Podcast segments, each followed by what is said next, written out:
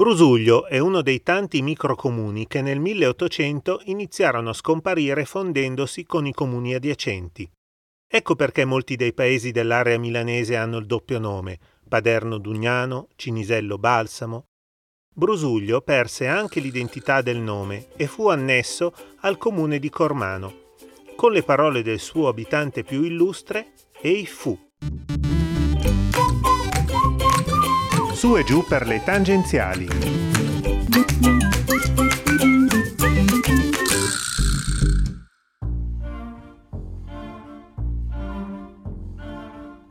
A Brusuglio, nascosta da un muro di cinta tra case moderne e strade trafficate, c'è una villa che per molti anni è stata la residenza estiva di Alessandro Manzoni, sua madre, Giulia Beccaria, coniugata Manzoni e separata dal marito, era andata in Inghilterra e successivamente a Parigi con il conte Carlo Imbonati, proprietario della villa del Seicento.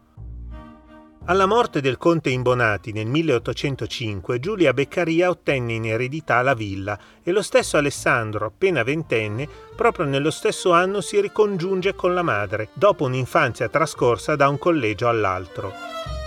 Con il rientro in Italia nel 1810 inizia la ristrutturazione della villa di Brusuglio che viene utilizzata per i soggiorni estivi. Con i lavori seguiti personalmente da Manzoni, la villa acquista un aspetto molto simile alle principesche dimore parigine.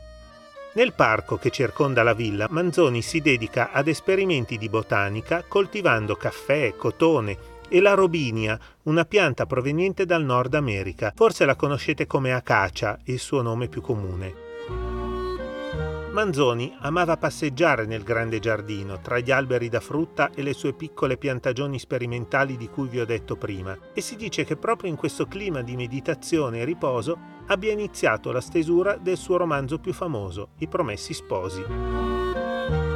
Oggi la salma di Alessandro Manzoni riposa nel famedio del cimitero monumentale di Milano, ma nel piccolo cimitero di Brusuglio c'è la tomba di famiglia che ospita Giulia Beccaria ed Enrichetta Blondel, rispettivamente madre e moglie del Manzoni. La villa oggi è disponibile per eventi e convegni ed è ancora di proprietà dei discendenti della famiglia Manzoni. Alla prossima! E quando siete alla guida utilizzate il vostro telefono solo con i dispositivi viva voce